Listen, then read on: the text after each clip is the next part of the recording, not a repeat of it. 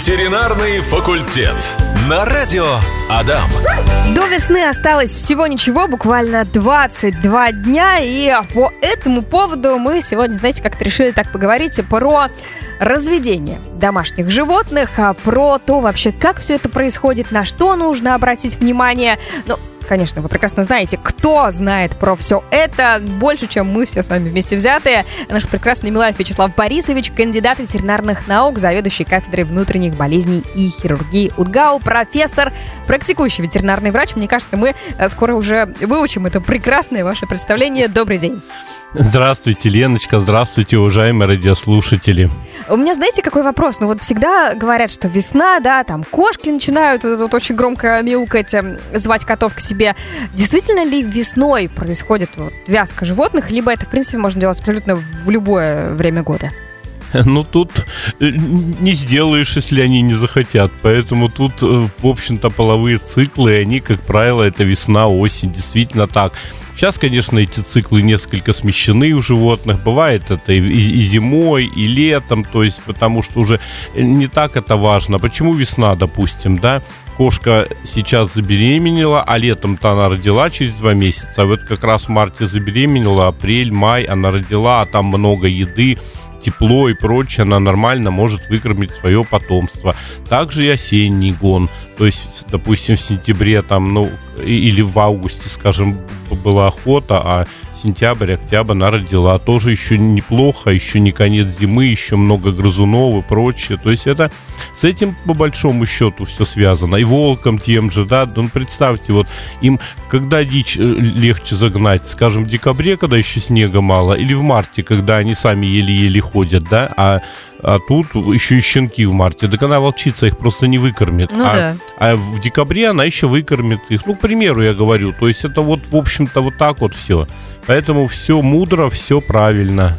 А что, на что еще нужно обратить внимание? Понятное дело, что теперь э, мы берем на себя ответственность за то, чтобы разводить э, щенят, там, котиков прекрасных, э, замечательных. А на что нужно обратить внимание вот прям перед тем, как вы соберетесь вязать там свою кошку либо свою собаку? Как нужно подготовиться самому? Давайте про себя пока поговорим. Самому? Ну да. Ну, про себя давайте, про себя проще. Вопрос очень объемный, интересный, конечно, но вопрос непростой. Ну, как самому подготовиться? Во-первых, понимать, по времени. Сможешь ли ты с этими со щенками или с котятами заниматься? Кто будет с ними сидеть? Как это все? Вот, например, я, может быть, завел бы собой там щенков, но я реально понимаю, что ну некогда мне, некогда. Я не смогу там месяц-два уделить им, постоянно их кормить и прочее, ухаживать, перекладывать. Я на работе постоянно. Ну вот поэтому я и не заведу щенков. Просто ну, мне вот кажется... у своей суки, допустим. Вот поэтому первое время место, где эти щенки будут. Место, mm-hmm. то есть, ну, комната какая-то. Кто-то вот целую комнату выделяет. Тут у меня был сосед Володя, да, в квартире. Он выделил им целую комнату. Они с этой комнаты превратили там... У него самоеды были. Они с этой комнаты превратили неизвестно что. Он хоть и загородил, все там отгородил стены, чтоб там пол закрыл линолеумом старым. Все сделал хорошо. Ну вот захотелось щенков, прочее. Щенки великолепные были, конечно. Но в итоге что? Там все равно комнату-то подремонтировать надо будет. Вот, то, то есть вот этот вопрос. Мне кажется, знаете, просто еще, что э, люди забывают, когда они заводят себе какого-то породистого домашнего питомца и думают, ну все, я начну заниматься вот этим разведением, а там один щенок стоит там 10, 15, 20 тысяч рублей, то есть они и думают... 100 тысяч, еще 10, 15. В том числе, 100, да. да. То есть они только думают об этом, но не думают о том количестве времени, которое, в принципе, нужно будет уделить с самого начала. Сегодня говорим про питомство наших прекрасных домашних животных, замечательных. И, кстати говоря, к этой теме буквально через минутку, наверное, перейдем. А я напоминаю вам о том, что в нашей группе «Радио Дом ВКонтакте» есть а, пост. Вы можете там обязательно задавать какие-то свои вопросы, даже не обязательно в тему. Например, Надежда спрашивает, а есть ли какие-то достойные аналоги уходящему с рынка препарату Бровекта. Давайте немного поясним, что это такой за препарат для тех, кто, как я, не понимает сейчас, о чем речь. Ну, препарат Бровекта это таблеточки. Ну, в общем, это там препарат, который дается животному и защищает его от клещей. Ну, защищает от укуса и от пироплазмоза больше. То есть клещ mm кусает, он через какое-то время умирает и не успевает передать опасное заболевание. То есть, ну, препарат действительно неплохой, появился несколько лет назад. Ну, и, в общем-то, как говорят, интервет уходит из России, ну, получается, уходит и Бровекта. Ну, к слову сказать, у нас вот он еще есть. Все, все варианты бровек-то есть, вот от маленьких до больших все это есть.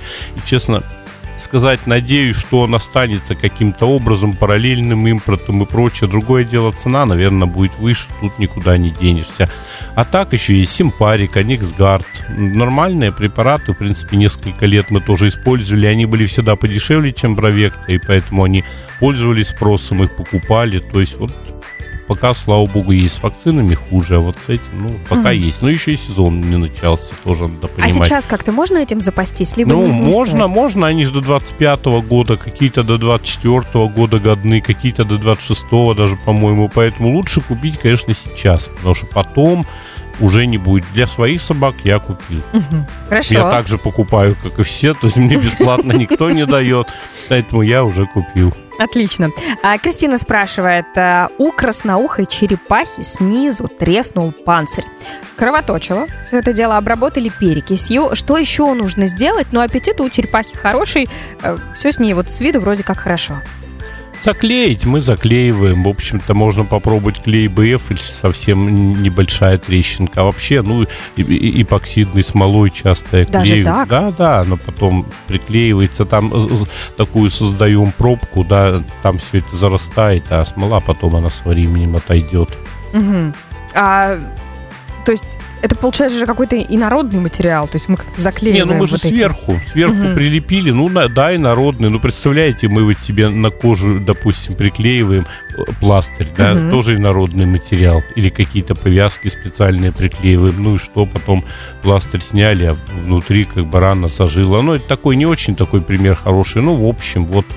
А мы же приклеиваем акрилом там различным, вот ногти иногда склеиваем и прочее, коровам мы, ну, к слову, приклеиваем, башмаки там вообще деревянные, чтобы они ходили на копытца. Угу. Ну, из-за чего происходит? Да травма, скорее всего, была там наверное, все-таки или упала черепашка, или наступили как-то, видимо, что-то так. Ну, это травматические бывает факторы. Такое, да? Да, иногда бывают ситуации, что приносят э, вороны клюют, там даже дырки такие выклевывают, но еще не успеют до глубины выклевать, но они, в общем-то, панцирь могут хорошо расклевать черепахи. Да уж. Такие случаи бывали у меня в практике. К нам еще приходят вопросы, их становится все больше и больше. И по теме сегодняшней, и не по теме. Ну, давайте все-таки начнем с вопроса по теме. Э, Юрий пишет. Добрый день. Собака у Юрия Питбуль. Хотим стерилизовать. Э, он хочет, чтобы первый раз все-таки собака ощенилась. Жена говорит, что не нужно, сразу, мол, стерилизуем и все. Кто все-таки прав в этой ситуации? Стоит э, или не стоит? В этой ситуации вы оба правы. Во-первых, если хотите щенков, ну, конечно, первый раз можно повязать и получить щенков. И щенки такие, они, как правило, бывают хорошие, пользуются спросом, питбули, стафы. Ну, их нормально разбирают. У них сейчас хорош, хороший характер, как правило, это хорошие собаки, не, не те, что были раньше. Но если вы категорически не хотите щенков, можете стерилизовать и по большому счету для здоровья собаки, что жарко, что холодно. То есть стерилизуете и все. Значит, плюсы какие, если вы сейчас стерилизуете. Ну, не будете возиться, да, не будете с щенками там мучиться, продавать их и прочее. Хотя, я уверен, они нормально продадутся. Ну и, в общем-то, ну не получите мастит, как вариант. Ну, если, думаю, вы и так особо не получите. Может, не получите проблемы с тем, что не щенится и прочее, вот такие какие-то. Хотя питбули, ну, они хорошо щенятся. Ну, а минусы, ну что, ну вот щенков не будет, да. Но ну, так тут... что, как, как решите, вот честно, ну так и так. Я понимаю, о чем вопрос. Есть такое убеждение, что вот собака обязательно один-два раза должна родить это для здоровья, потом уже можно кастрировать. Нет, это все ерунда. А насколько ей тяжело потом становится, когда все-таки щенков-то у нее забирают, и она же переживает потом этот момент? Да постепенно этих щенков отдают примерно в двухмесячном возрасте, одного, второго, третьего. Нельзя отдавать сразу, потому что угу. это мастит, может быть, и прочее, и собака не привыкнет привыкнет, это проблема. А постепенно отдадут, да они к двух, двухмесячному возрасту ей самой уже надоедят. Она уже готова будет избавиться от этой... В садик их отдать. Оравы, да, отдать ее в ясли куда-то и забыть потом. Нормально все будет. Юрий спрашивает, а здоровье собаки как-то это влияет? Либо тот, либо другой вариант. Ну вот я уже ответил. По большому счету, если вы сейчас кастрируете, единственная угу. проблема, собака, сука, она жиреет после кастрации. Угу. Надо следить, чтобы она не жирела. Кормить процентов на 30 поменьше. Но это и после родов будет примерно так же. Зато профилактируете воспаление матки, рак молочной железы. Если она щенков сейчас принесет, и вы потом кастрируете, будет практически то же самое. И рак молочной железы еще не успеет спровоцироваться, и воспаление матки уже не будет. Поэтому, ну, для здоровья вот хоть как. Угу. Как вот душа ляжет. Хочется с щенками позаниматься. Это интересно, конечно, все. Есть чуть-чуть время и прочее. Ну, наверное, это надо сделать, я думаю, так. Я бы вот сделал бы, ну, мне вот совсем некогда, угу. Сухой со своей. Еще один вопрос интересный. А, я не знаю, были такие вопросы у нас в ветеринарном факультете или нет. Про домашнюю птицу, про бройлеров нас спрашивают. Какая разновидность растет быстрее и нужно ли цыплят, например, поить какими-то медикаментами для профилактики болезней? Вот такой интересный, необычный вопрос к нам пришел. Ну, для нас необычно, а на самом деле совершенно обычный вопрос. Люди задают такие вопросы. Были у нас на ветеринарном факультете такие вопросы про коз были, и про птичек. Угу.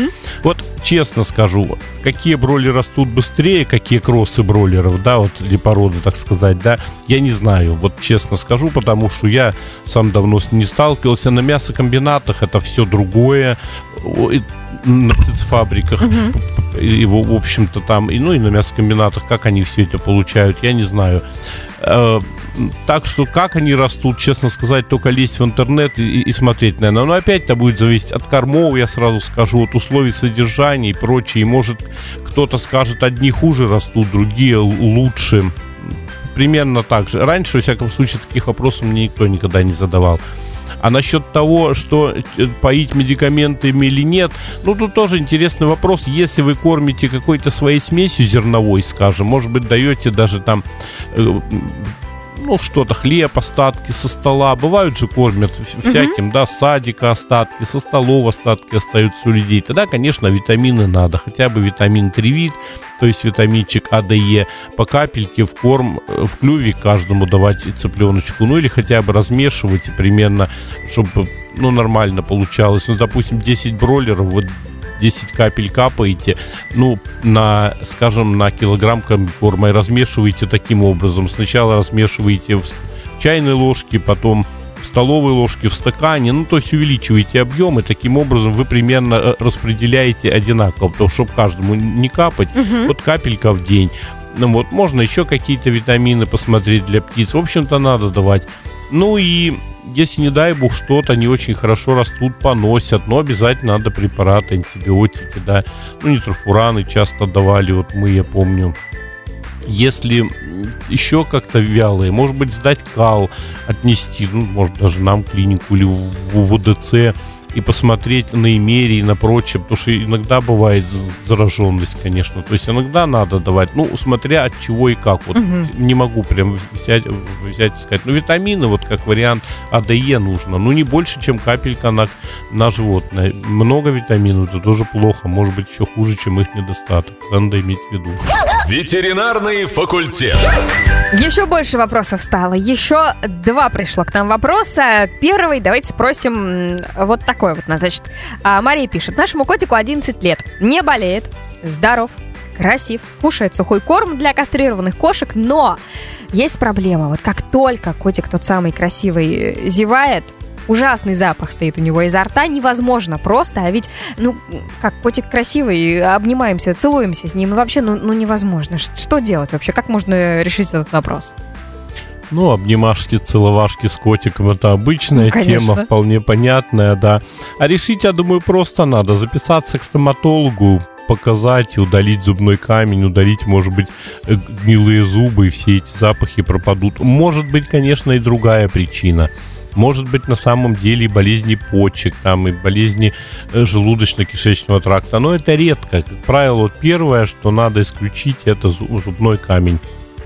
Поэтому покажитесь, что позаписали, посмотрели.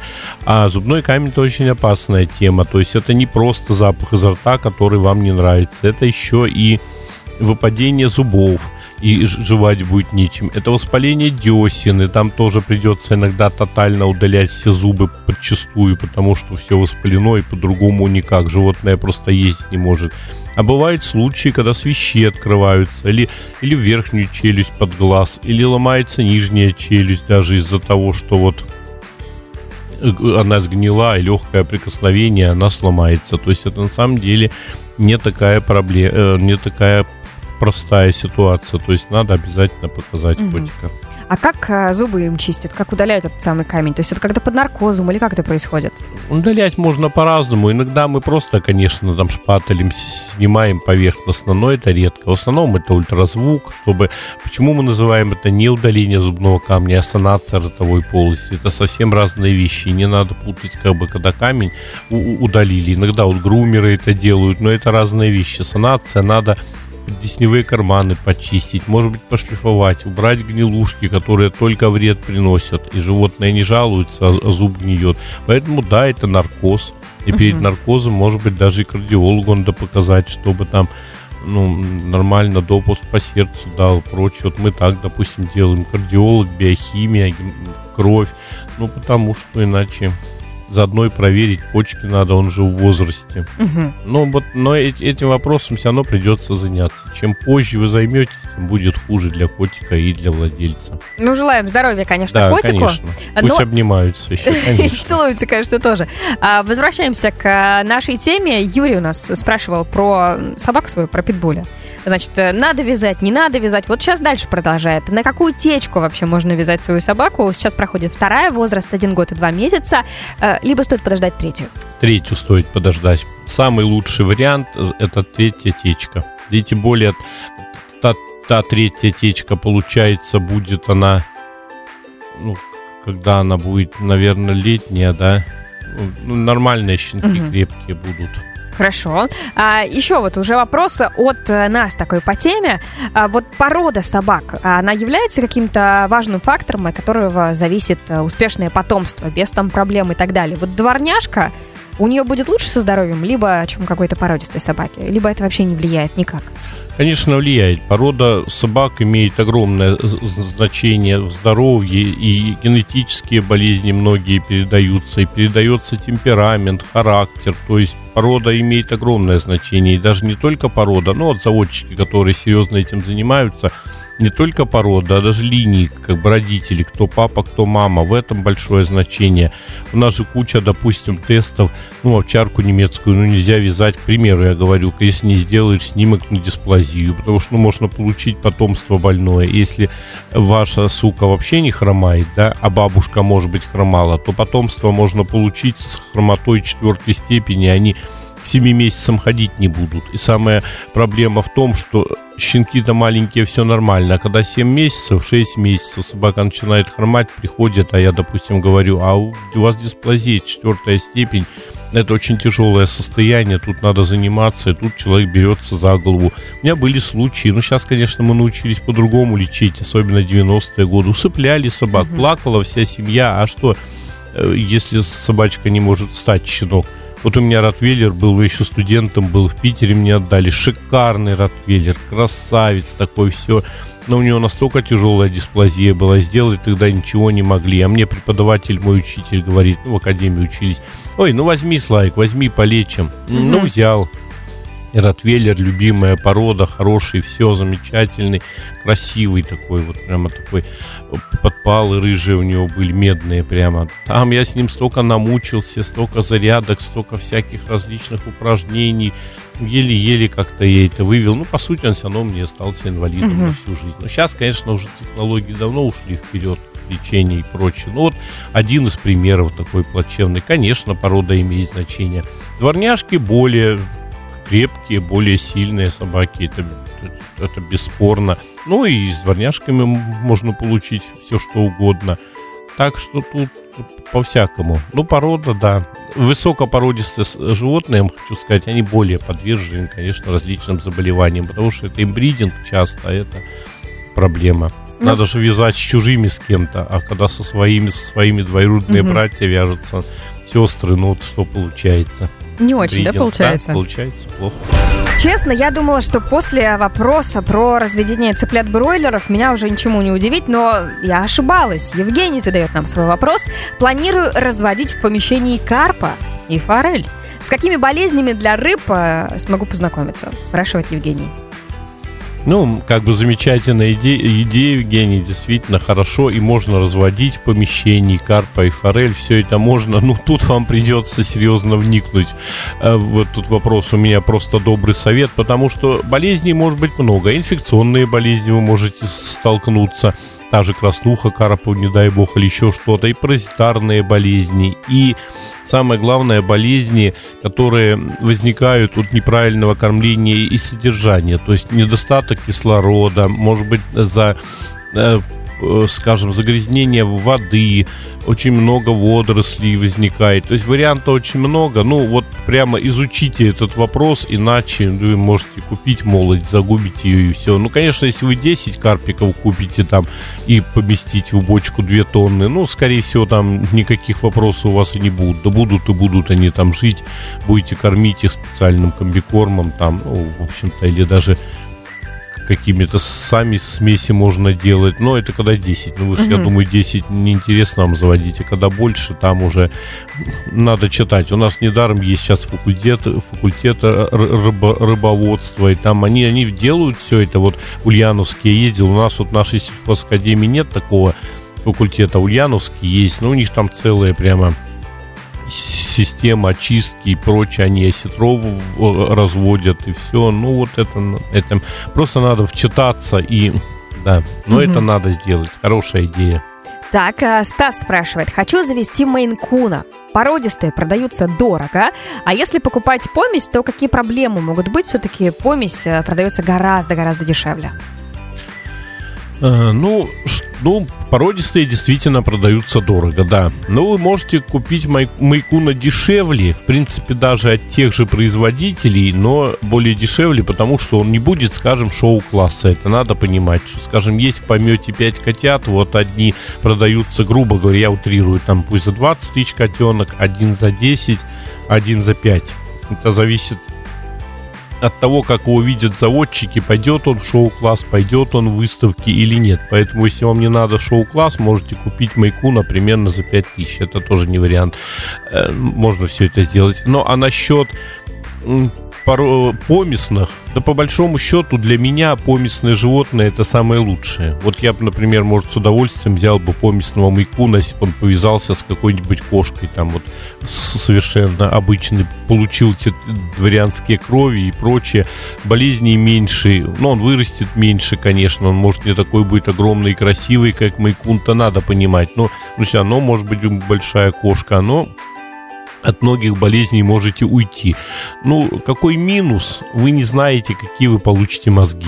Вот что Мгм. вы по помесь взяли, допустим, Майкуна, и с кем она повязалась, какие мозги там. Вот это вопрос вопроса. Вот для меня вс- всегда был такой. А так помесные, я сколько видел чудесных котят помесных и щенков, да мне и других-то и не надо. Вон у меня помесный боксер с кем-то подобран, да мне не надо другого. И даже честно скажу, был бы какой-нибудь боксер, который ну, такой помесный бы щенок, так я бы, наверное, и в запас бы даже взял. Ну, да, настолько это...